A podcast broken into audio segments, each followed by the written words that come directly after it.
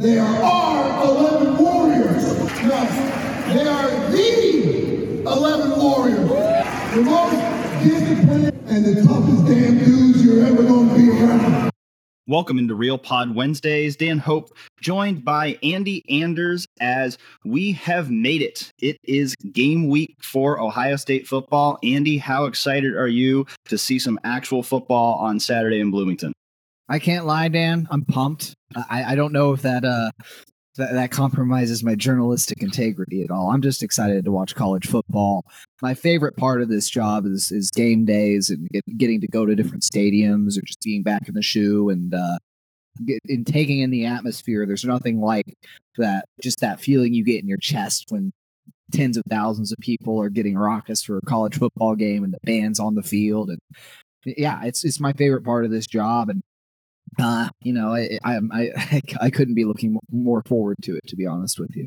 Well, I'm pumped too. So, uh, yeah, I, I, think, you know, uh, just because we're journalists doesn't mean we can't have a little fun and, and enjoy football season. And I think certainly uh, as, as college football fans, both of us, we're, we're very excited for uh, college football season to be back in full swing. Uh, kind of started this past weekend with week zero, but, you know, I can't lie. I, I can't say I really got all that into the week zero stuff, but now it's like football season is really here. And with football season being here, Ohio State finally has a starting quarterback, at least for the first game, as we learned on Tuesday that Andy's guy, Kyle McCord, will be the starting quarterback for the season opener against Indiana. Yes, my guy. Yeah. No, um, you know, I, I think Kyle's consistency won out in the end, right? That's what Day said at the press conference today.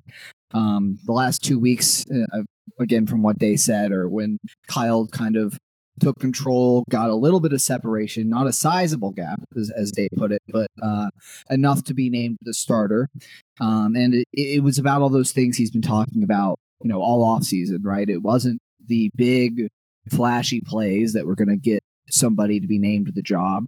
It was just, uh, I think McCord, again, it was the consistency, right? You know, making the throws you need to make, making the uh, right decisions, taking care of the football, command of the huddle, those those sorts of things. And look, again, as I've said all off season, the kid's got a cannon, um, and I, I think Ohio State fans are going to enjoy watching him throw to this group of receivers because I mean the weapons he has around him I think it's it's still like you're still you still prognosticate a, a fantastic year for whoever's um, under center. But competition isn't completely over yet. Day said Devin Brown will play against Indiana, and uh, you know there's still definitely a scenario where Devin is the starting quarterback for this team by the Notre Dame game. Notre Dame game. It's just right now it seems like it's Kyle's job to lose. Yeah, I thought it was interesting the way that Ryan Day described it on Tuesday because I wouldn't have been surprised if Ryan Day said, Kyle's our starter because the battle's still even and he's the most experienced guy. So we're going to give the most experienced guy the first snap. But that's not the way he portrayed it. The way he portrayed it was Kyle's been more consistent over the past two weeks and he earned the job. And so I think that's notable the way that he described it because I think he we, we talked about it last week. The way he talked last week seemed like he was leaving the door wide open for the competition to go either way. Now, I still think the door's open for Devin Brown, but not the same way it was a week ago. I, I think now Kyle's in that pole position. I think Kyle goes in, you know, he's the starter for at least one week. And I think now he goes into this game that if he goes out there and he performs up to his ability, he he can keep that job. You know, I think it's not a situation here where as soon as he slips up the first time, then Devin Devin's going to go in and get the job. Now, like you said, Ryan Day did say that Devin Brown is going to play against Indiana. He said he wants to get Devin Brown meaningful reps against Indiana. So this competition's not over, and we know the way these things go. That if if Kyle struggles on Saturday, people are going to want to see Devin Brown. And if Devin Brown comes in and he plays well, then Ryan Day is going to have to decide okay, do we want to stick with Kyle McCord as our starter for the next game? And if he does, then he's going to have to be able to defend that decision. So there's still a lot of ways this thing can go, like you said, but it did feel today, for the first time all preseason, that Day was setting the table for Kyle McCord to be the guy. Now Kyle McCord has to go out and show that he actually is the guy. Yeah, um, you hit the nail right on the head with that, and I, I, think you know there's a lot of prognosticating out there, as you expect from you know a fan base as large, diverse, um, emphatic as Ohio State, fanatical. I guess you know to, to use the term that fan comes from. It, there was it was just crazy, I guess, to see you know some of the reaction on social media in, in comment sections of our stories and just wherever a whole wide array of people who believe in mccord who don't believe in mccord who think that there's a chance that mccord this is a just how close this competition is right so um, I, i'm curious to see how long of a leash um, McCord gets if he does struggle. I think that leash will be longer than people expect because, look, it's no matter who which one of them wins the job either one of them, I think you expect to have some hiccups. Like it, it's their first time starting.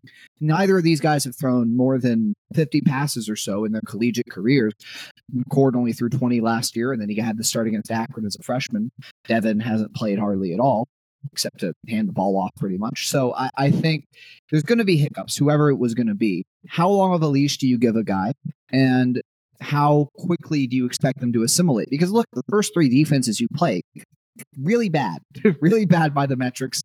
We'll, we'll, get into that with Indiana in a minute. Just some interesting stats that I dug up this week when I was writing our five uh, five things to know piece, weekly five things to know piece about you know kind of that's the first preview uh, piece we write for a game, and but it, it just how how long of a leash does McCord get if, if, he struggles. And, you know, there is definitely a scenario too where he comes in, sets the world on fire. It helps to have such chemistry with Marv from high school. You know, those, those two won multiple state championships together and probably bolstered each other's recruiting standing just based on their individual talents. Right. But me personally, I think McCord might have a few times when he looks a little green early on, but I think he's going to be successful on the whole. I think he's going to find his stride, and I, I, like his leadership ability, something that Day pointed to today. He's got a good knowledge of the game, good command of the huddle. So those things uh, should add up to him holding on to this job if he plays up to his ability. I don't know if you know your thoughts are similar, Dan. It's a very delicate balance here, right? Because I think back to two years ago when CJ Stroud is a first year starter. And CJ's second game Ohio State loses to Oregon.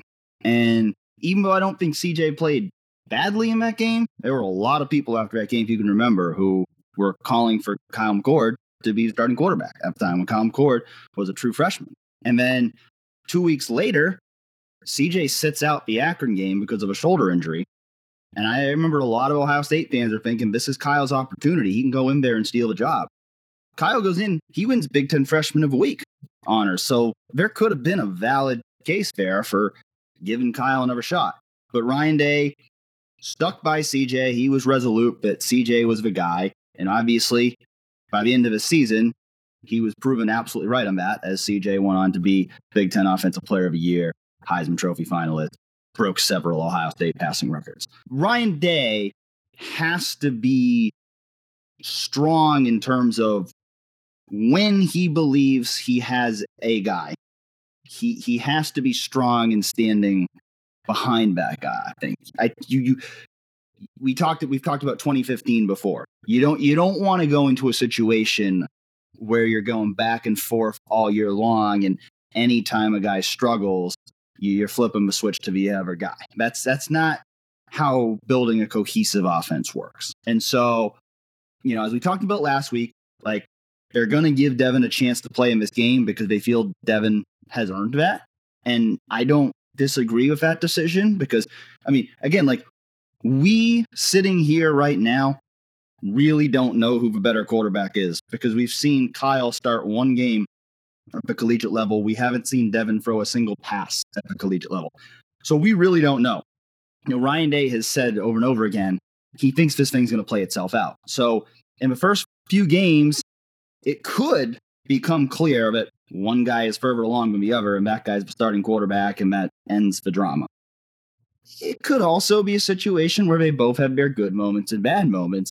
And then, and in that case, Ryan Day is then going to need to be assertive in terms of making a decision and then standing behind that guy as long as he believes that guy. You know, I think that's the whole question here is is this something that's going to kind of linger under the surface all year or is this going to be a matter of somebody goes out there, they win the job, they secure it and that's that and we all move on. Because like I said, if, if Kyle goes out there and he lights the world on fire, then this conversation's going to go away and Kyle's going to be the guy. It's it's if he struggles or if they both play and Devin looks as good or better, that's what's going to keep this thing going. So we really can't know that. We we can only predict how it might play out. But I do think, you know, to your point that I, I, I do think you need to give Kyle some leash. Like I don't I don't think it's fair to Kyle if you name him a starter now, and then, you know, let's say just hypothetically he throws a pick on the first drive.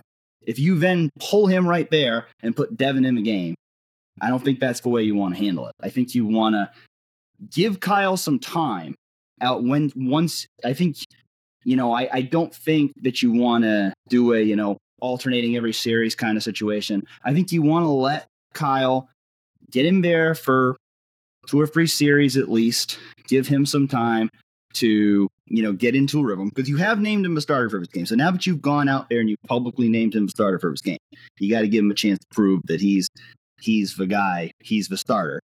Uh, the interesting thing to me, and this is what I, I, it's hard to predict, is when is that opportunity for Devin going to come? Because Ryan Day did say that he he wants to get Devin quote meaningful reps in this game. So, you know, does that mean first quarter? Does that mean second quarter? Does that mean you know start of the second half if the game if they've got a more comfortable lead? What do you think, Andy? When do you think is the right time for Ryan Day to give Devin Brown his opportunity and you know how much of an opportunity should Devin get?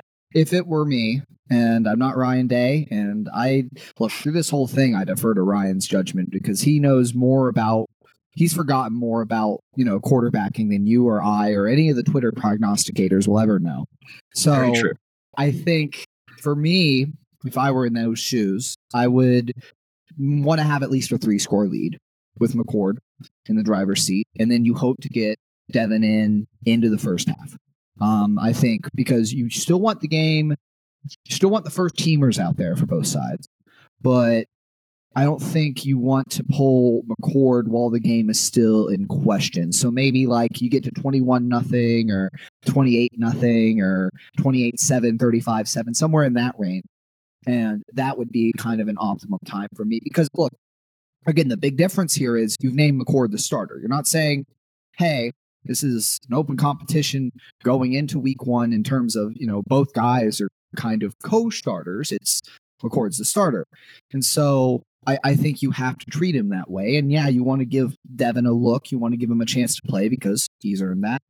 But you have to let Kyle be the starter and get that cohesion going. Um, if you're riding his, you know, if you're riding that train, if you pull Kyle too quickly, it's bad for both guys because now Devin's going to be in there and Devin's going to be looking over his shoulder because of how short of a leash that Kyle got, right? You name Kyle your starter, he goes out, throws a pick or two, and then bang, you're gone. Well, now what if Devin goes out there and now he's having his struggles? Well, he's going to be looking over his shoulder the whole time. And then you put Kyle back in, his confidence is shot because you pulled him too early. You know, this is a very delicate balance. And when you've named a guy the starter, you have to ride it until it's proven otherwise now. Yeah, that's a very good point. You know, I I personally I, I, think we see Devin a little sooner than that. I mean, and I think part of that is because I'm not necessarily as confident that this game's gonna be out of hand before halftime. I mean, you think of the other two times in recent history that Ohio State has opened the season with a Big Ten game on the road. They trailed Indiana at halftime at 2017. They trailed Minnesota at halftime in 2021. So I think, especially considering you're breaking in a new quarterback, there's probably going to be some early hiccups in this game. And I do think Ohio State is ultimately going to pull away in the second half of this game, much like we saw against Indiana in 2017. But I don't personally anticipate this being the kind of game where it's going to be out of hand by halftime and and that just makes it easy for you to put Devin in there once the game's out of hand because you know I think the counterpoint to what you're talking about is okay let's say the game does stay close and you've let Kyle play the whole first half. Now you you've already you've already committed publicly to we're going to give Devin a chance to play. You want do you want to throw Devin in there in the third quarter when the game is very close when he hasn't played at all in the first half? So again, it's it's a very delicate balance, and I'm very genuinely just very intrigued to see how this plays out because we haven't seen Ryan Day in this situation before, to where he has talked about we are going to play two quarterbacks. It, you know, throughout his tenure, he he's had one starter. Uh, you know, for, you know, even if you look back, offensive coordinator. You know, there, I mean, there was the JT Barrett, Dwayne Haskins situation there at the end of 2017 when JT got hurt against Michigan, but JT was still the guy in the next game in the Big Ten championship game. You know, Dwayne was the guy in 2018. Fields was always the guy in 2019 and 2020. And then other that one game he missed with a shoulder injury, CJ was always the guy in 2021 and 2022.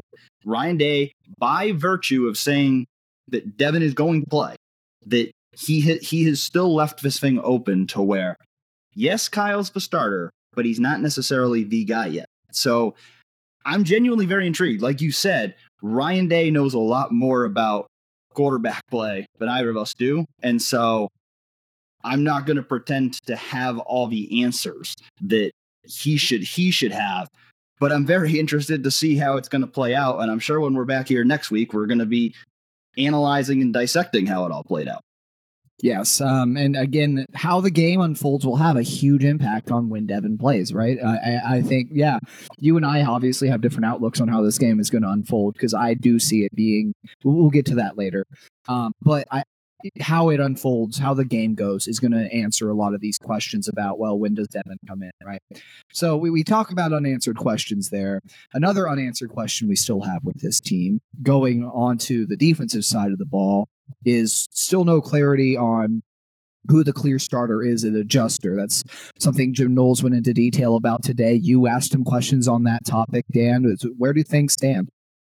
Yeah, well, it kind of seems like things stand exactly where they stood last week when he said that Ja'Had Carter, Josh Proctor, and Malik Hartford were still competing for that free safety job. And that was his answer today. And, you know, I thought it was interesting. I, I a question I asked him was, you know, do you feel uncomfortable with the fact that you don't have a clear starter yet. And he was honest. He said, Yeah, we know that honest truth. The rest is BS. When you don't have one particular guy that you're, hey, this is our dude, there's always some thought behind it. There's always some angst behind it. So, you know, that answer tells you right there that he would like to have one guy that he feels really good about at free safety. And it doesn't sound like he's there yet. So I think this is now a legitimate concern uh, going into this first game for this defense. It it doesn't seem like they have one guy at free safety that they feel really good about right now. Now they have three guys I think that they feel pretty good about. And you've got a couple guys in Ja'Had Carter and, and Josh Proctor who have played a lot of football. Ja'Had Carter was a free year starter at Syracuse. Josh Proctor is a six year senior who's started games in each of the last three seasons at Ohio State. But something has kept them from seizing the starting job at this point. You know, even though Josh Proctor took the first team reps basically all spring, even though Ja'Had Carter started preseason camp as the first team free safety, neither of them has seized that job yet. So much so that we're not talking about a true freshman still being in this competition to start on game week. And I think the thing that we don't know for sure yet is whether that says more about Malik Hartford or whether that says more about Ja'Had Carter, Josh Proctor. Because I don't think, you know, based on the way Ryan Day talked about Malik Hartford on Tuesday, he said, you know, quote, they want to be smart early on in this game with Hartford because he's a true freshman. And so I don't think they want to throw him out there in the starting lineup week one. But it does seem like they feel really good about Malik Hartford to the point where it might not be shocking if Malik Hartford ends up becoming the starting free safety for this Ohio State football team by the end of this season. But I think they'd really like to be in a position where they feel really good about either Ja'Had Carter or Josh Proctor locking that job down. And it seems they are not there yet. Yeah, that seems to be the situation. And now we, we've talked about Ja'Had's injuries before. Uh, he missed part of the spring with a knee issue, got banged up in fall camp, per what uh, Knowles said. Go back to your question before, though. You know, is it what is who does it say more about? You know, Hartford or Ja'Had and Josh? And um, you know, I I I'm a classic, you know, fence rider on some of these things. I'm, I'm always going to say a little bit of both. I think Malik is honestly a guy who's really impressed this coaching staff, really taken them aback. They got feel like they got a steal on the recruiting trail, uh, just relative to his ranking. You know, still a top 200 guy, but not. You know, I don't think he quite cracks the top 100. Jim Knowles called his combination of football intelligence, physicality, ability to see the game rare today compared it to a guy he had at Oklahoma State. And look, that adjuster spot is someone who needs to cover a ton of ground. And I think you like Malik Hartford's range with that. Cover, see the field, and really, it's like Jim Knowles calls it the adjuster because he adjusts all the other areas of the defense, right? And I mean, that's what a free safety does in a lot of defenses. You've got a lot of space to run, and you're the last line of defense. You're there on the back end. So this is a really important position for the team. Now, as talented as Malik is, to go back to your point, you don't want a true freshman starting in that role per se, at least not right away. Um, you want someone who's got that veteran experience to, to come and claim that job. And while I don't think Knowles has said anything to degrade the play of Carter or Proctor or where they're at with them. It is telling, you know, he wants one of them to emerge. He wants one of them to step up and claim it. He doesn't want to be in this situation where you've got three guys who could all play. He wants one of them to say, no, I'm the guy who's going to play. And you know, you want Ja'Had or Josh to have done that by this point.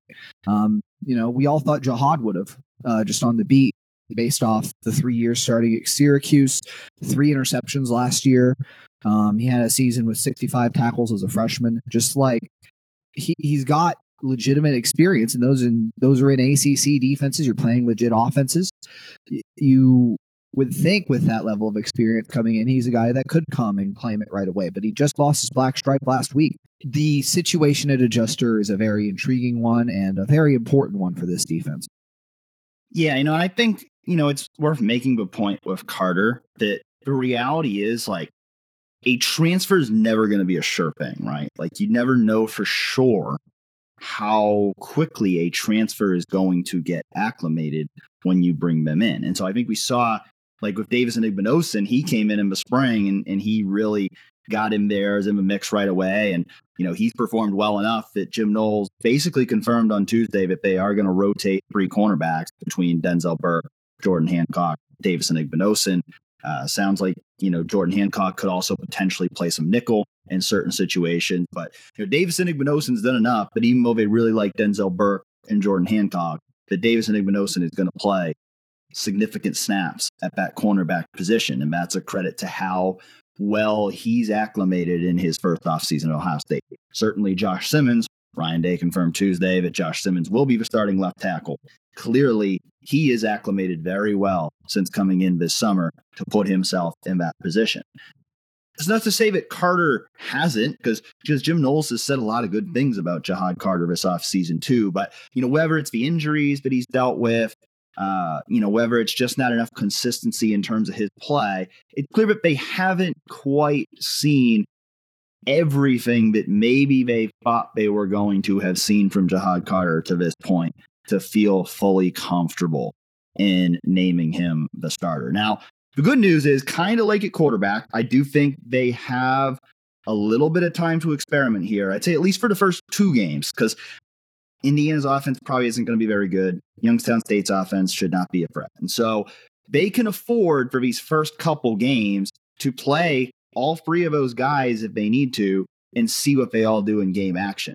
I think by that Western Kentucky game, you need to be more solid because we talked about it. Western Kentucky led the nation in passing yards last year. So I think by that game, especially going into the Notre Dame game the next week, kind of like you talked about last week with the quarterback position and wanting to build a rhythm, I think by that third game, you really want to have one free safety that you feel really good about. I think if they're not at that point by that game, it, it, becomes a bigger and bigger concern. I think you can go into this first game and afford to let it play out a little bit and kind of like a quarterback. I mean, we've seen that we've seen this happen before. Like I can remember one example, I think it was 2017 that I think I think it was Jordan Fuller and Eric Smith were rotating at safety early in the season. And Jordan Phil, Jordan Fuller went on to become a stalwart of the defense. Eric Smith never really ended up doing much. So, you know, I think playing them all in the first couple games kind of allows you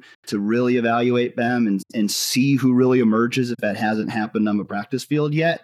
But I do think that's a position. Like we're not talking about like defensive line where you typically rotate a lot. I think that free safety position, that's one where you need somebody back there that you really know you can rely on when the game's on the line. And it just doesn't seem like they quite have that yet. Yeah, and to your point, we've seen competitions drag out too, where uh, you know neither guy really stepped up big. That happened in 2018. Uh, who was that? Isaiah Pryor and Malik Hooker? Not Malik Hooker. Jahsen uh, Wint. Marcus Hooker. Jahsen Wint. Jahsen Wint. That's right. Jahsen Wint. Um, and uh, no, yeah. So yeah, it, it is a, yeah. Isaiah Pryor and Jahsen Wint. That's who. That's right. A little, little memory, a little shaky there, but like the and Brendon um, White eventually ended up playing a, a, bigger role later in the season, but he didn't yes. play much early in the year. Yes, and then they made the bullet for him, and he never played it. So um, the uh, you to your point, we've seen safety competitions drag out to negative results too, and um, you want that guy to step up and take the reins. Um, and we'll see if it happens. You know, I think it's going to be of paramount importance for Notre Dame because Sam Hartman looked really dynamic. I know it was against Navy. I know it was against Navy, but 19 of 23 with four touchdowns. And look, accurate balls are accurate balls. I don't care who it's against. He was dropping some dimes in that game. So we'll see. Ohio State will obviously be a step up for him, but he's got a proven track record when you talk about a guy who's had back to back 3,700 yard seasons. So that position's going to be important come Notre Dame. But moving on to the last position battle that we uh, we got some clarity on today kicker uh, Dan, we we found out that Jayden Fielding will be Ohio State's kicker in uh, 2023. Thoughts on that and uh, where things stand with Parker Lewis? Yeah, I'm not surprised by this one. I kind of had the vibe, even dating back to last year, that Jayden Fielding was probably going to be the heir apparent to to Noah Ruggles. I mean, he beat out Parker Lewis to be the kickoff guy last year, and he kept that job all year, even after Lewis was cleared uh, eligibility wise. Uh, I mean, I you know I know that you know I remember the the Peach Bowl practice uh, before the Georgia game, and I, I, remember it because my tweet got a lot of attention after Noah Ruggles missed his field goal at the last second of that game, uh, where Jayden Fielding was out there kicking long field goal attempts, and he was working as the number two kicker, and so uh, even though Parker Lewis had the advantage of experience, even though Parker Lewis is on scholarship and Jayden Fielding is not, you kind of had the vibe there that that they they they liked where Jayden was and, and they felt more comfortable with him than with Parker. So, you know, again, kind of like a quarterback, you know, you never know what could happen. If if Jayden goes out there and struggles, we might see Parker get a shot. But the way they talked about it on on on Tuesday did make it sound pretty firm that Jayden is the guy right now. They he didn't he didn't leave it as open even as quarterback to where it was like they're both going to play. He said no, Jayden's going to handle you know all the field goals and all the kickoffs. So it does seem like uh, they're they're going to move forward uh, with, with Jayden being the guy, and you know you know, if if he struggles, then maybe Parker gets an opportunity. But it does sound like Jayden's B guy right now. Yes, and I look. I brought this up in our uh, press coverage se- segment. Shout shout out to that. If you know you want to check it out on YouTube, we do those every Tuesdays after uh, Ryan Day's press conference. Just quick hits on what we found out. But in terms of uh, yeah, I think the consistency is what you're looking for from Jaden Fielding now because we saw it in the Peach Bowl practices. He can make field goals longer than 50 yards. Um, he's got the leg for it. Now, does he have the accuracy? You know, I think it's much more important for a guy to be 90% plus from you know in that 30 to 40 yard range than having the ability to make a 50 plus yarder. You want consistency and accuracy more than anything else collegiately out of a kicker. There's you know, there's not a lot of situations where you're going to be kicking a 50 plus yarder anyway. So does he have the consistency and the accuracy to, to make those kicks and, um, you know, finish drives off with three points where, you know, you couldn't punch it in? We, we've mentioned about this Indiana game that we don't really think it's going to be that big a test for Ohio State. So we won't spend too much time talking about Indiana, but we do want to spend a little bit of time talking about Indiana because, after all, this is a conference opponent. I mean, this is not opening the season against a non conference opponent. This is a conference opponent. This is a, a Big Ten game. And there have been times in recent years where Indiana has given Ohio State a real test. I mentioned the 2017 game, which was very analogous to this one in terms of Ohio State playing Indiana in the first game of the season on the road, and Ohio State trailed at halftime of that game obviously, uh, 2020 uh, was a year that Indiana seemed to have a lot of momentum on its side, where Ohio State actually did have a big lead at halftime, and then Indiana stormed back and almost won the game. I think they were down 35 7, and they ended up losing by just a touchdown. And so, you know, I remember going into the 2021 season, and I erroneously predicted that Indiana would upset Ohio State that year. And Indiana ended up going 2 and 10 that year. They went four and eight last year, and this is a program that I think of any program in the Big Ten has uh, certainly fallen off the hardest in the last three years because I mean, 2020, I mean, people were talking about Tom Allen being, you know, coach of a year. And it seemed like Indiana had this newfound momentum it hasn't had in a long time. And over the past two years, we've really just seen all that momentum go away. And now I think Tom Allen is entering this season firmly on the hot seat and without any of the increased expectations for Hoosier football that this program had gained a couple years ago. Yeah, no, I think it's it's Indiana and probably Northwestern, right, that have fallen the hardest uh, in terms of Big Ten teams uh, of late. You know, and um, yeah, it'll be interesting to see. I think Allen really, you gotta I mean, he's got to show some improvement this year or it's kind of over. And you look at all that's happened with the team losing all they lost from last year, brought in 23 transfers is the number. A lot of new, a lot of stuff to break in with this first week.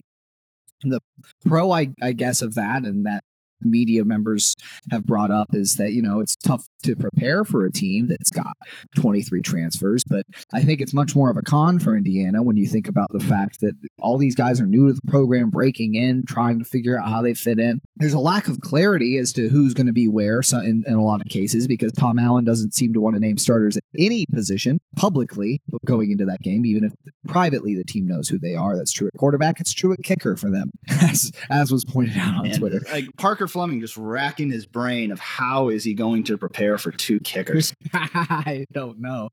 No, I that's that's uh that's one. He's out here playing 40 chess with with that one. But I look, Indiana, I was putting together five things this week. I think one of the more telling stats. Look, they they had awful metrics, both offensively, defensively last year.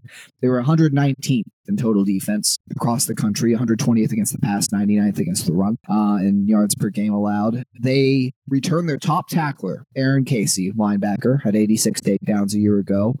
They don't return their second leading tackler. They don't return their third leading tackler. They don't return their fourth, fifth, sixth, seventh, eighth, ninth, or tenth leading tackler. All the way down to 11th. That's the next guy they bring back. Noah Pierre. So they didn't exactly have a fully stocked cupboard to begin with, and they have to replace it all. So I uh, again, they got some good transfers. Blidi, the the tap, the defensive tackle they got out of Texas Tech seems to be uh, one that they like. There, there's there's guys around on that defense, but I just you're talking about a quarterback breaking into a game. It's a whole new secondary for them essentially, and just like I, I think this is gonna be a good break-in game for McCord because of how new Indiana's defense is and just where the program is as a whole uh, you know, firing their offensive line coach in the middle of last season. You know, th- these things that have happened. Now, maybe Allen rights the ship and generates some positive momentum, and looking competitive in this game would certainly be a way to do that. But it's it's just not what I see happening. Dan. yeah, look, I, I can respect the head games, but I mean, I, I just don't think it's going to matter. Like, uh, you know, yeah, I mean, it, it, there's certainly some challenges in preparation for Ohio State in terms of having to prepare for two quarterbacks, having to prepare for a lot of players that they haven't seen play at Indiana before. But I, I think, you know, f- first of all, I mean, there's there's a huge talent gap in this game. Indiana has some good players. You know, you mentioned Aaron Casey, probably their best player on defense.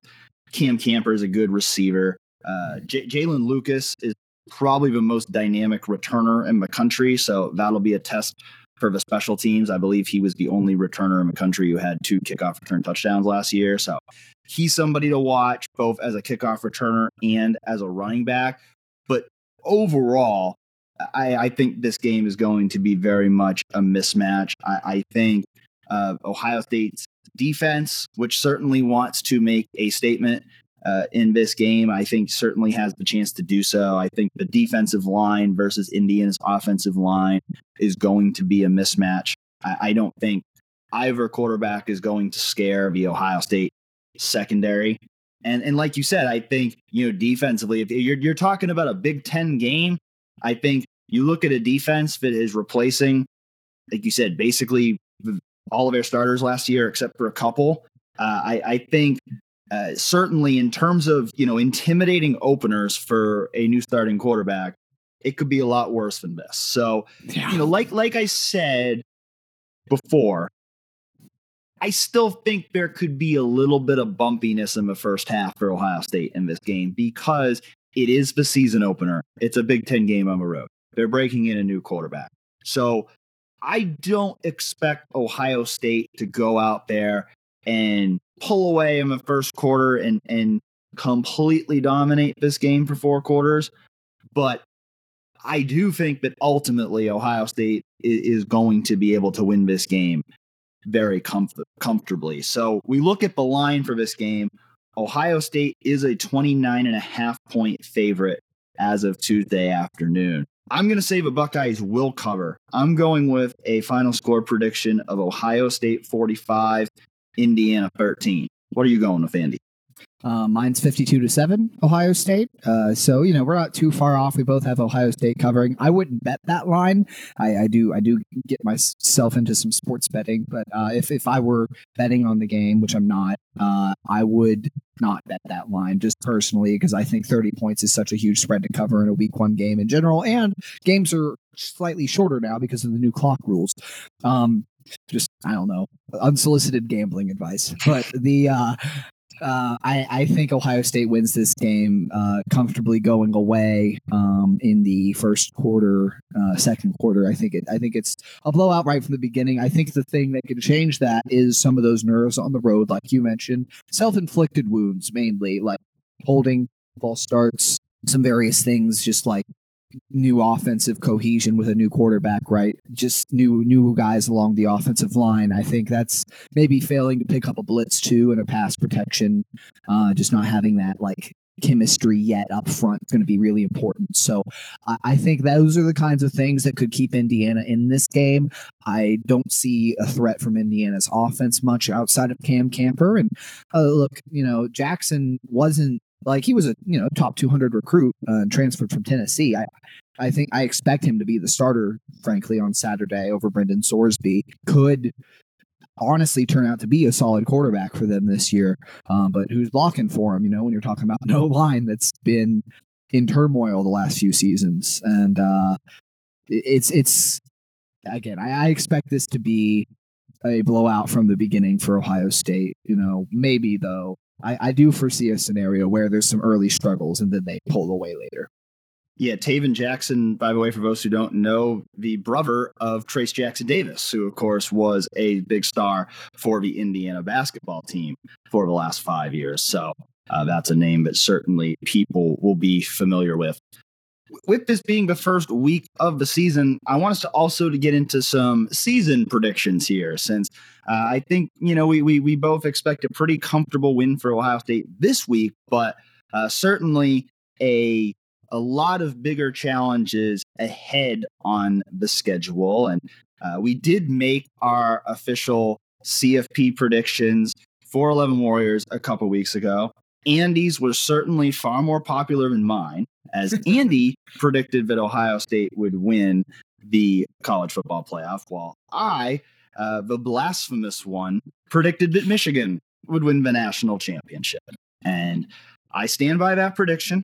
I I think Michigan is probably the most complete college football team in the country this year. I think that on paper they are better than the teams that beat Ohio State the last two years. I think having home field advantage in the game this year in Ann Arbor is something that's going to work in Michigan's favor. And I think when you look at the fact that, you know, Ohio State, Georgia, Alabama, really the big three in this sport, all have some quarterback uncertainty going into the season. I think if Jim Harbaugh is going to win a national championship at Michigan, I think this is his window of opportunity. I think if it, if it's to happen, this is the year for him to go do it. With JJ McCarthy coming back, Blake Corum, and Donovan Edwards coming back, uh, you know, some new pieces on the offensive line, but I still think they're going to be pretty pretty good up front. I think their defense is still going to be really good. Now, with all that being said, I I think this is going to be a very interesting year in the Big Ten, and and specifically in the Big Ten East, because I think there are three very real college football playoff contenders in the Big Ten East in Michigan, mm-hmm. Ohio State, and Penn State. And I think those three teams could all legitimately be top five teams in the country. And I wouldn't be surprised if we see a scenario in which Ohio State, Michigan, and Penn State are all 11 and 1 at the end of the year, with each of them winning one game against each other and losing one game against each other. I think it could be that competitive, and that could make for some very interesting CFP debate at the end of the year if things end up playing out that way. There's certainly a scenario where Ohio State, Penn State, Michigan all beat each other. That's 11 and 1 and then, you know, the rankings determine who goes to Indianapolis and then potentially the college football playoff from there, right? I agree with you when you say this is maybe the best team Jim Harbaugh's had, period. Um, Michigan's a complete team. I think they have. They're gonna. They've they've had one of the best O lines in the country year in year out. I, don't think that changes this year. McCarthy will be a Heisman contender likely, and same with uh, if, if they lean more on Corum or Edwards. I imagine one could be a Heisman contender. I don't know how they're going to split the carries there. They've got weapons. They've got great defense. I think someone told me today, what is it, 86 of 93 Letterman returning from last year for Michigan, some crazy number like that. I mean, they're bringing a lot back from a team that made the college football playoff and ultimately crapped the bed against TCU, but I, I, I think that game was an anomaly as well. My thing is this I think Ohio State is the most complete team in the country this year. I think this is the best defense they've had since 2019 full stop easily and maybe even better than that year when you look at just the depth at defensive tackle in particular as compared to that season, having one of the best linebackers in the country, having I, I think Sonny Styles could turn into a superstar. I think they're great at corner. Uh, and I know maybe last year's cornerback play doesn't inspire a lot of confidence in that area, but it's just the way they've looked, uh, the practices we've seen, the how things have trended, and really how the recruiting cycles have lined up. Right when you looked at Ohio State's 2021 class, you said since then 2023 is the year. The way they stack talent for everything to come together and have a complete team like this, they're going to lose a lot from this defense after this year, um, and that's why it's such an important year. Uh, that's lost in the whole oh Ohio State doesn't have a whole quarterback a, a quarterback thing for most of this offseason discussion is just how good this defense can be based on the recruiting pedigrees of those guys based off what some of them have shown you on the field. Now they've got to go out and do it, right? They've got to and it, you're not going to find out until they play some of those marquee opponents because Ohio State had great defenses against the Iowas, the Michigan States of the world last year. But can you do it against Michigan? Can you do it against Georgia? Right? That's the real question. Offensive line has been my number one concern with the team because I've again said all offseason I trust Day when it comes to quarterback development and the recruiting pedigrees of both McCord and Brown. Uh, that's that's been the one big thing, and uh, I have a little more confidence now than I had a month ago, but I'm still very much reserved about what's this offensive line going to be like with the three new starters? Is Simmons the real deal the way they've talked about him? Can Fryar hold up in pass protection consistently? And if they answer those questions, we know they have the best group of receivers in the country. pretty much full stop. We know Cade Stover is fantastic at tight end. We know they have an incredibly deep stable of running backs. It's going to come down to the Michigan game for me. Uh, that's not oh, that's not breaking any ground here, right? I think most Ohio State seasons come down to the Michigan game, but you I, honestly expect both teams to go into that game 11 to 0. Um, as good as Penn State is, I, I really like Penn State's team this year. I think they don't beat Ohio State or Michigan still. And I think both teams go into that game 11 and 0. And there's just, you know, the, the spot in Indy and maybe a spot in the college football playoff. We'll see. Uh, will be on the line in that game. And Michigan is built to beat Ohio State now. But I think the Buckeyes overall still have more talent on the roster, still have a lot of areas where they could pull this out. And it's just a matter of can they overcome that hurdle that's set set them back the last two years? Can they regain the control of the rivalry they had throughout the 2010s? Right. So, yeah, it all comes down to the Michigan game for me. But I I, I see them pulling it out this year because I, I really do think they have the most complete team in college football across the board. I agree with you on most of that. So let's make that clear because you know I know that a lot of people will see me picking Michigan and just think, oh, he's a hater, and you know, you know, he, you know, he's he's down on Ohio State. I mean, I think Ohio State's going to be a top three team in college football this year with Georgia and Michigan. I'm not super high on Alabama. Like I know I saw like the ESPN panel all picked Alabama to win the SEC the other day. I'm not I'm not super high on Alabama this year. Never going to count Nick Saban out. Don't get me wrong, but I I think Ohio State is, going to be a, I think in my mind they're going to be a top three team in college football this year. I just think the biggest challenge is the fact that one of those two other teams is a team that they have to play on the road in their own division. Like that's that's that's the biggest thing. Like you said, like I think that's the biggest thing. You know, I was asked in our weekly chat on Monday to rank five areas of concern from most confident to least confident. And those were defense, play calling, quarterback play, offensive line play, and beating Michigan. I put the defense as number one as my most confident of those five because I agree with you. I, I think this defense is going to be really good. I, I I'm not going to go as far as to say I think they're going to be better than 2019 because the 2019 defense finished the year as the number one defense in the country in terms of yards allowed per game. So I'm not going to go. I'm not going to go that far, but I, I do think they're going to be clearly better than the last three years. And I do think that all the pieces are in place, personnel wise, for this defense to be really, really good. So I, I'm agreement with you. I, I think this defense is going to be really, really good. I think, uh, you know, you know, play calling. I'm not super concerned about that. I mean, I know that you know we we've seen that you know, in some bigger games in recent years that maybe Ryan Day's gotten too conservative. But I do think a lesson was learned at the end of last season, particularly in the Michigan game, that they can't play like that. They have to be aggressive. They have to play to win rather than playing not to lose. And and I, you know, it's easier to say that now in August than it is to actually do it in November when your season's on the line. But I do think there has been a recognition of that by Ryan Day. I, you know, I'm I'm fairly confident that that's going to work out for the most part. You know, quarterback play, like I've said it all along. I think the quarterback play is going to be good. The question is, is the quarterback play going to be great? Is it going to be elite, like we've seen with CJ Stroud and Justin Fields and Dwayne Haskins for the past five years? And I think the, the, the other question I have on that is if the quarterback play isn't elite, can Ohio State adapt to playing a style of football that is not driven by elite quarterback play.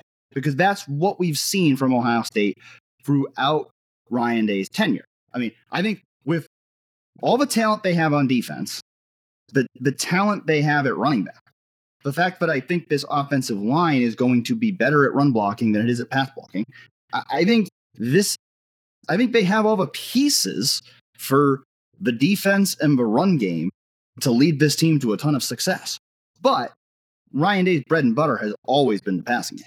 And so, you know, how willing, how able will Ohio State be able to adjust if the quarterback play is not elite? And again, I don't know if it has to be elite. You got Marvin Harrison Jr., you got Emeka Egbuka. Those guys are going to make the quarterback look a lot better. So these concerns could all be completely overblown and it could be completely fine to the point, if if quarterback play is really good and the offensive line does its job, Ohio State should be the best team in the country. Ohio State, I think, is the most talented team in the country this year. I think Ohio State and Georgia are the most talented teams in the country. And so I think if it all comes together for Ohio State, then Ohio State probably should be the national champion at the end of the year. And you know, and when I was doing that prediction, I I agonized over that prediction for a long time because I'm like I know I'm like I know I'm I know I'm gonna get roasted when I put Michigan out here, but you know you talked about journalistic integrity earlier. I felt like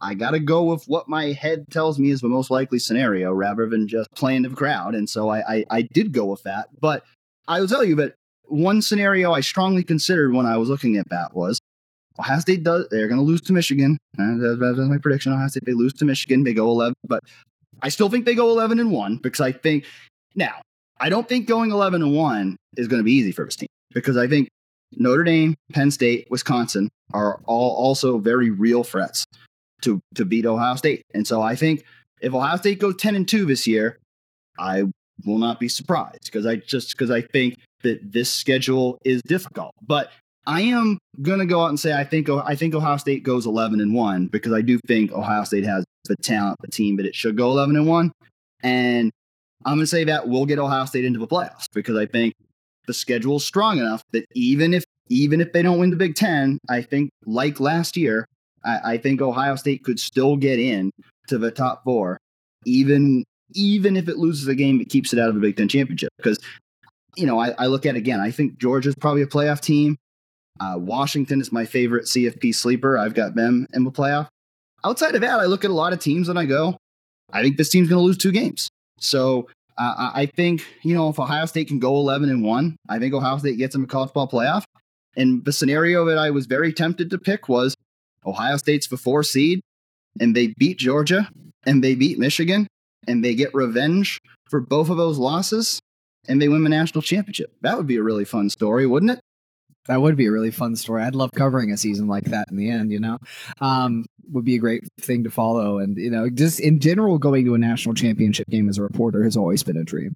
But uh, I think to your point, I, I, agree with a lot of what you said, you know, as far as um, obviously being among the most talented team in the country and that it all needs to come together um, for that, you know, to happen going back to your point about will Ohio State be willing to lean on the ground game?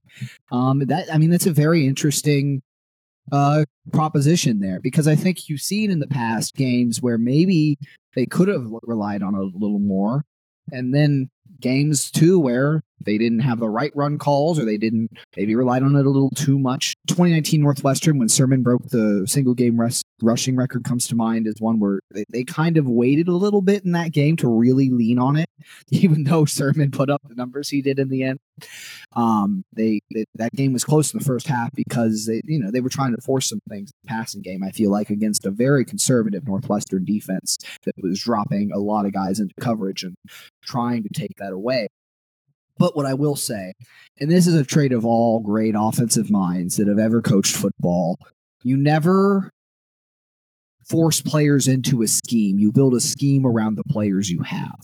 And Day has shown an ability to do that around each of the quarterbacks he's coached. He did it with Haskins, going to more of a pro style set, spreading the ball out. He did it with Fields, showing defenses different looks with his legs to suck them in and then throw the ball. He did it with Stroud and adjusting to the things that CJ did well. And that was, again, more the pro style, right? But uh, still some different things that he did with Dwayne to take advantage of CJ's strength. Because CJ's strength, as opposed to Dwayne, was more dropping the ball in, accuracy, reading defenses and distributing, whereas Dwayne had that cannon and could just zip it anywhere, right? Um, may he rest in peace. But I, I think with that in mind, it makes me think that if they have to lean on the run game a little more as the season goes on, they will. I don't know if they'll have to yet. Will the, the quarterback play could still be elite? I'm not necessarily expecting that. I don't think McCord. I, am not even of the opinion McCord's going to be, you know, a Heisman contender this year. But if he's really good, they're going you know, again, he has Marvin Harrison and Emeka Egbuka to throw to, and uh, you know, great depth behind those guys. So, I I, I do think uh, I wouldn't surprise me to see them lean more on the ground game, especially with the stable of backs they have. I'm expecting a big year from TreVeyon Henderson. I've been really bullish on what he can do. I think he'll eat up the majority of the carries, even as deep as they are at running back. Uh, but I, think they have that ability to lean on the run game more. And if the defense has to win you a game or two, I think they're more than capable with the talent they have. Again, that talent has to play to expectations, but it's a, a defense that is capable of, of being really, really, really freaking good. Well, speaking of Heisman, I want to do a little bit of rapid fire, some some season predictions here before we get out of here, and I'm going to start with that one right there. Will Ohio State have a Heisman finalist this season? And if so, who will it be? Marvin Harrison Jr. I agree. I, I agree. I, I think Marvin Harrison Jr. is going to be a Heisman finalist this year. I'm I'm not going to pick him to win it because the bar to win it as a wide receiver is really high. I mean, DeVonta Smith, you look at his stats from that year that he won it, they were absurd. And I think with Emeka Egbuka, with all the other weapons that Ohio State has, they're not going to force feed the ball to Marv. And so I don't think he's going to put up the numbers to outright win the Heisman. But I do think that he's going to be a finalist because he's that good. I agree. Um, and I, I I'm not necessarily predicting him to win it either. I do think there's good value again, just just from a gambling sense, plus two thousand. Uh, he's the high. He's the he's got the best odds of any non-quarterback to win it, uh, but still like 14 quarterbacks ahead of him, and a couple guys that you know you look at and you go, huh, you know. But uh, I, I really like Marvin's chances. He has the hype coming in, and he he could put up some phenomenal numbers. I don't know about DeVonta Smith just because this team has more receivers they're trying to spread the ball to. Um, when you look at Alabama that year, Jaylen Waddle got hurt um, early on, and that's kind of what opened the door for DeVonta to put up the monster numbers he did. So I, I think that it's going to be tough for him to get, like you said, the Heisman Trophy winning numbers, but a finalist certainly. I could see him having a 1,500 yard season, and, and that would be enough, I think. So we obviously both then agree that Marvin Harrison Jr. will be Ohio State's offensive MVP outside of Marvin Harrison Jr., who do you think will be Ohio State's offensive MVP this year? TreVeyon. Like I said, I'm very bullish on him. I think uh, he's going to have a big year running the football as long as he stays fully healthy. Uh, he was a five star for a reason. I've seen very few tapes out of high school that looked as good as his. He showed that ability as a freshman, played most of last year on what was basically a broken foot. Uh, and uh, that toughness, that grit, he's got more power than people realize. He's got speed and just like crazy agility, and his jump cuts are something like when he's fully healthy just just watch his jump cuts if you're a high school running back who wants to be good at this watch how TreVeyon when he cuts how he a has the vision to know where to cut to but b he gains ground in a way that progresses him upfield and allows him to gain yardage. So just watch. That's one of my favorite things about him is watch some of that, and I think he lost some of that ability because of the broken foot. Right, he his ability to elude is really compromised when you talk about you know you have to plant right couldn't really do that as much when your foot's uh, compromised in that way so i'm expecting a big resurgence from him and i think outside of marvin he's the offense's mvp although it's also tough not to pick Emeka for that yeah, I'm going to pick Emeka. I mean, TreVeyon's a good choice. I think certainly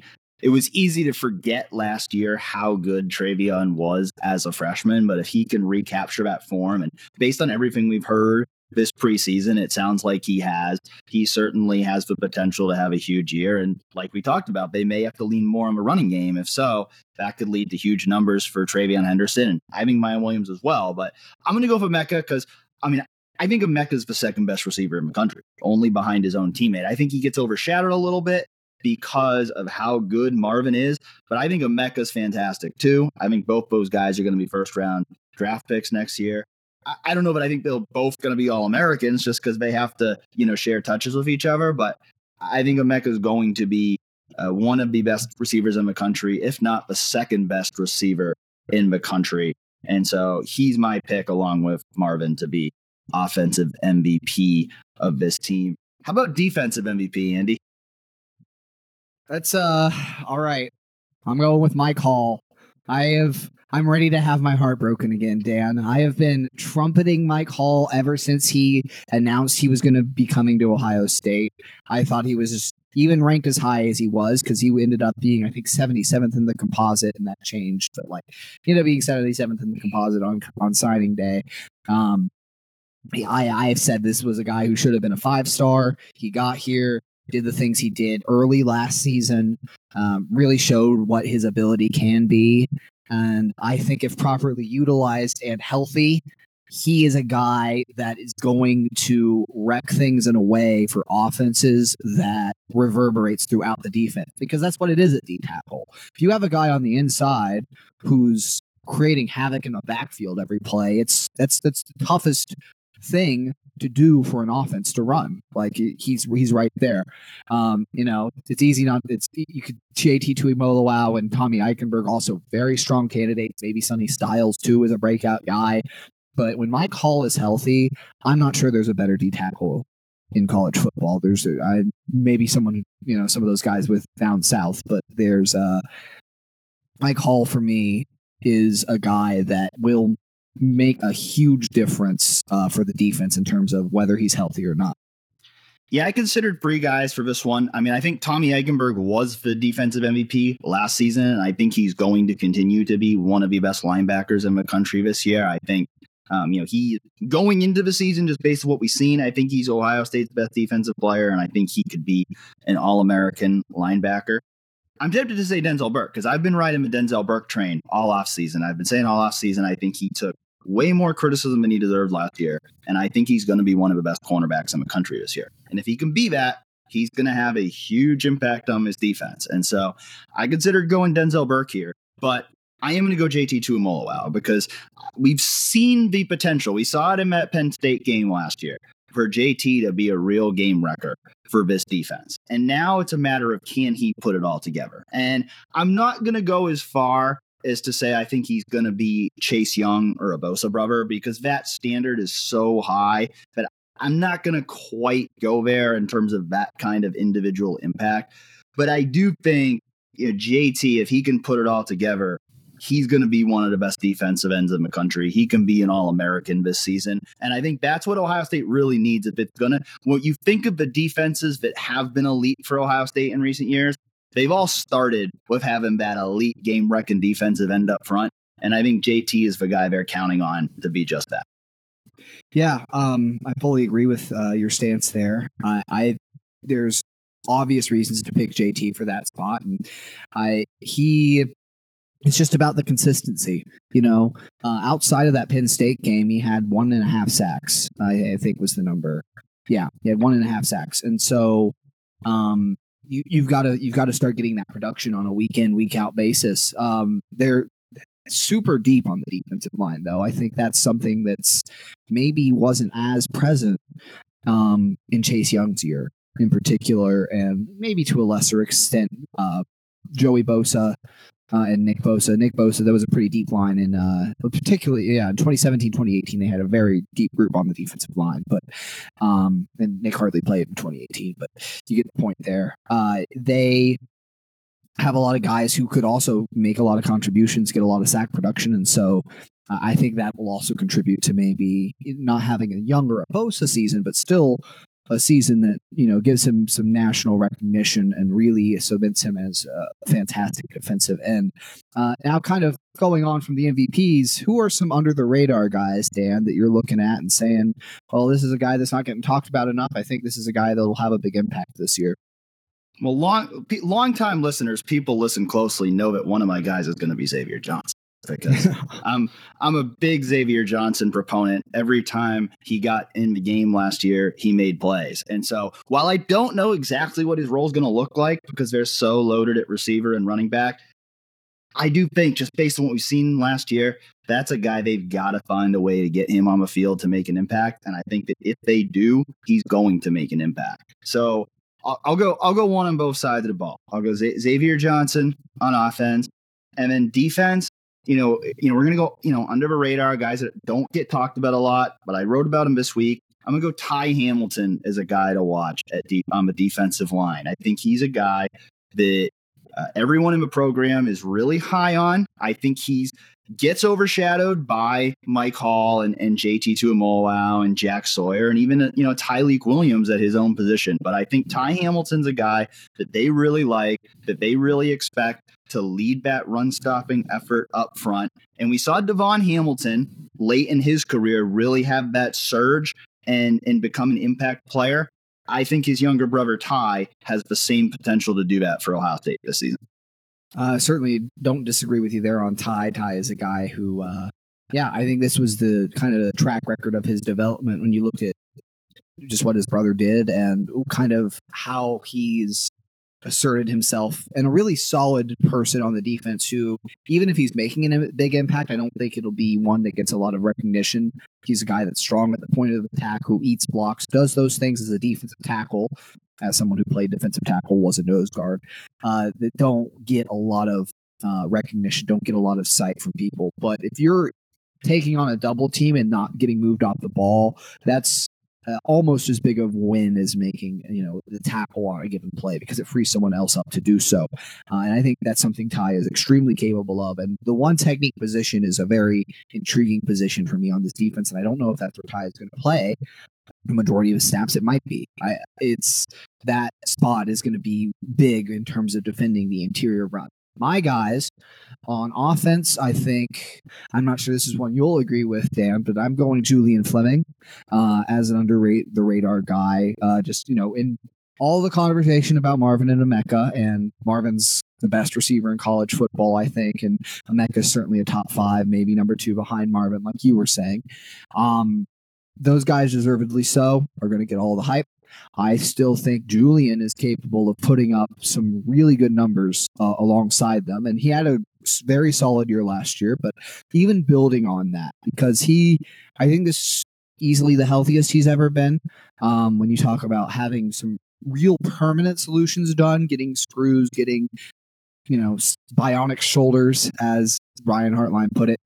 Um, and a guy who really, when you talk about his speed, his size, his development under Hartline, uh, is a guy who can be a real threat to a defense. And if you're gonna put all this attention on Marv, put all this attention on Emeka, you can always double team one guy.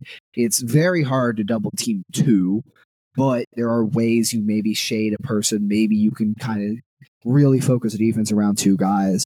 Uh, you certainly can't do it for three. And if Julian has the kind of season I think he's really capable of having, it just adds that extra element. I mean, you see it with the Bengals at the NFL, right? The fact that they have three receivers you really have to account for, it brings that extra element into it, right? And there's other NFL offenses that are that way. And we saw it um, at Ohio State in 2021.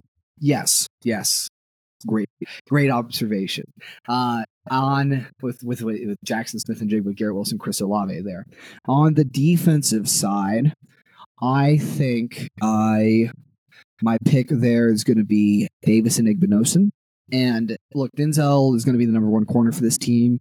I agree with you when you say he has the potential to be one of the better corners in the country. Um, but Davison's length, Davison's speed and agility at that length is extremely rare um, at the cornerback position. Uh, he's the tallest, longest corner on Ohio State's roster.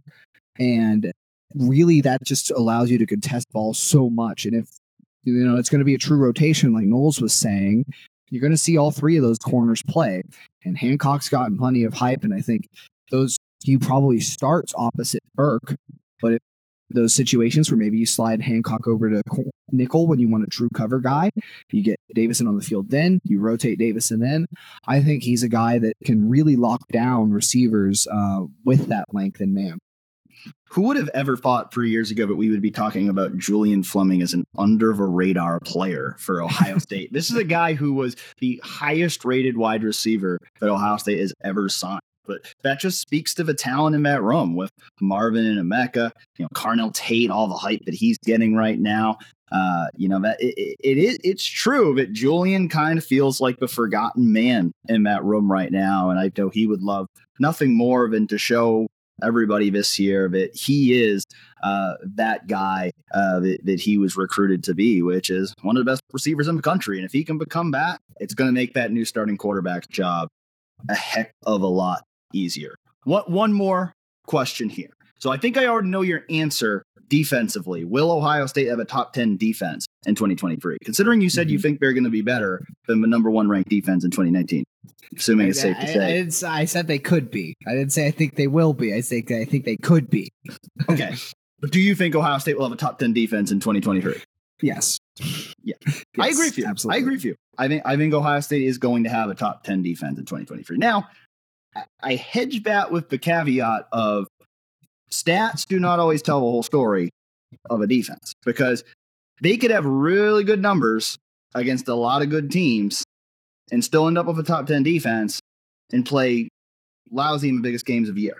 I mean, you look at the numbers last year, the overall numbers were not bad. They just didn't play well in the biggest games. And so, you know, the more important criteria for this defense is can they get the job done against Michigan? Can they get the job done against Penn State? Can they get the job done in the college football playoff? But I do think when we look at the numbers at the end of the year, I think Ohio State's defense is going to be ranked in the top 10 in the country. Ohio State's offense has been ranked in the top 10 in the country for six straight years. Andy, will Ohio State make it seven? Yes. I agree. I agree. I agree. I, I, think that you you look at all this weapons that Ohio State has at the skill positions. I do think because of the uncertainty at quarterback and the offensive line, but I, I do think this offense might take a slight step back this year, but I still think that at the end of the day, it ends up being a top 10 offense because you look at just the skill position talent. You said, I mean, full stop. Ohio State has the best wide receiver running back combination in the country. They do. And if, if the quarterback and the offensive line can get the job done, then there's no reason why Ohio State shouldn't once again have one of the best offenses in the country. Yeah, no. Uh, top ten seem uh, falling outside the top ten would be a major disappointment for Ryan Day offense. And again, numbers can be deceiving, right? When you're just looking at total yardage, well, how many plays were run, blah blah blah. Um, I, I, but you know, Ohio State's finished in that top three in the country for uh, for several years under Day now, and I, I look this the, this offense, like you said, has all the weapons to get it done. Um, I think they're gonna overwhelm a lot of the defenses they play. You and enough to statistically be top ten uh, with with with some ease, and then it's a matter of what again, what do you do in the big games? Can the offense put up those kinds of numbers against the Notre Dames of the world, the Penn States, the Michigans, even Wisconsin? Uh, so uh, that's that's kind of the whole thing with this team, right? You really look at this season, and given what happened last year, yeah, you got the job done uh, for 11 weeks, but when you when it came time to beat Michigan, laid an egg when it came time to beat Georgia. That was a great game. The offense played really well in, but you gave up the big plays on defense and just didn't quite get the job done. So, can this team finish the job and do what it needs to do in the biggest games? Because I think we've we, we've seen it now. Ryan Day's proven he can beat the teams he, he's supposed to be. But before we get out of here, uh, we do want to update the the Sammy Sasso situation. We talked about him at the end of last week's show, and uh, some unfortunate news that we learned over the weekend as his family put out a statement uh, that said that uh, Sammy currently has uh, severe nerve damage in his spine as a result of the shooting that uh, occurred less than two weeks ago uh, near the university district. And unfortunately, he's uh, currently unable to walk on his own. Uh, though doctors are still hopeful for a full recovery, but certainly some sobering news there. You know, we had talked about last week that, you know, we hoped we'd get to see Sammy uh, wrestle again for the Buckeyes this year, and clearly a, a long road back for Sammy after that shooting. Uh, but you know, the good news is uh, the GoFundMe that has been started for Sammy has has already raised more than hundred thousand dollars. So it's good to see. Uh, certainly, the community, uh, both you know the Ohio State community, the wrestling community, really rallying around uh, Sammy, who's uh, you know of course dealing with this very unfortunate situation. we learned on Tuesday that actually two teenagers a 16 year old boy and a 15 year old girl had been arrested in connection with that shooting. And so, certainly still a developing story there, but I uh, want to once again wish Sammy all the best in terms of, of a full recovery, as you certainly uh, hate to see this happen to any Ohio State athlete. And, you know, Sammy's been such a great uh, ambassador for that wrestling program for Ohio State that, you know, you just hate to see him have to deal with something like this. Yeah, absolutely. Again, just you know, as I've said before, thoughts and condolences. Uh, uh, not condolences per se, but uh, you know, just his thoughts are with Sammy, and uh, you know, really hope for a full recovery from him. Uh, you know, he's strong, tough as nails. You, you have to be to compete at the top level of collegiate wrestling like he did. Um, and, you know, just you hope he can pull uh, pull through and, and reach a be able to walk again. You know, I think that's the main thing. You know, this this goes way beyond sport at this point. Um, and also, you know, just for the people out there, stay safe, right? You know, um, this is something that should never happen to anybody. But um, yeah, it's it's especially in a big city like Columbus. There's uh, some scary individuals out there all ages, and uh, you know, just just try and be smart about uh, going out at night and those kinds of things.